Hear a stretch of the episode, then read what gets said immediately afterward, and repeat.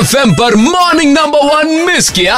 तो एक बार फिर बजाओ। दीपावली में चार दिन बाकी है और रेड एफ़ बोलता है इस साल मत बजा। कारण है पटाखों से होने वाले नुकसान जो कि डॉक्टर विनीत तिवारी बता रहे हैं। बर्न्स बहुत कॉमन हो जाते हैं दिवाली के टाइम पे। सुनने के ऊपर नुकसान हो सकता है। जो बीमार लोग हैं specially cardiac patient noise pollution से धड़कन का बढ़ना ब्लड प्रेशर का बढ़ना। और लंग्स की बीमारी वाले जो मरीज़ हैं उनका तो इन्फ्लक्स इस दौरान बढ़ ही जाता है और उसकी वजह से यही होता है। अच्छा दिए जो जलाए जाते हैं दीपावली पर इसके पीछे भी कोई साइंटिफिक रीजन है? साइंटिफिक रीजंस भी हैं मैथोडिकली भी जो जियो की लाइट्स होती है उससे कुछ हद तक इंसेक्ट कंट्रोल भी होता है। वायरसेस या ये जो कीटाणु होते हैं इनका भी इसकी हीट से नाश होता है। और ऐसा सुना है सर दिए जलाने से मेंटल पीस भी मिलती है। बिल्कुल ऐसा स्पिरिचुअल एस्पेक्ट जो है वो इंसान को नेगेटिविटी से तो उबारता ही है इसमें कोई डाउट ही नहीं है। और नेगेटिविटी उबारने में सबसे बड़ा प्रतीक जो है शक्ति का वो अग्नि को ही माना गया और आपको बताएँ सिर्फ़ दिए जलाने के पीछे नहीं और भी कई इंडियन ट्रेडिशन है जिनके पीछे साइंटिफिक रीजन है। और जब हमें रीजन पता है तो क्यों नहीं दिए जलाएँ? और क्यों पटाखों में पैसे उड़ाएँ? इसलिए रेड एफएम बोलता है, इस साल मत बजा। Red FM morning number one presented by H D paints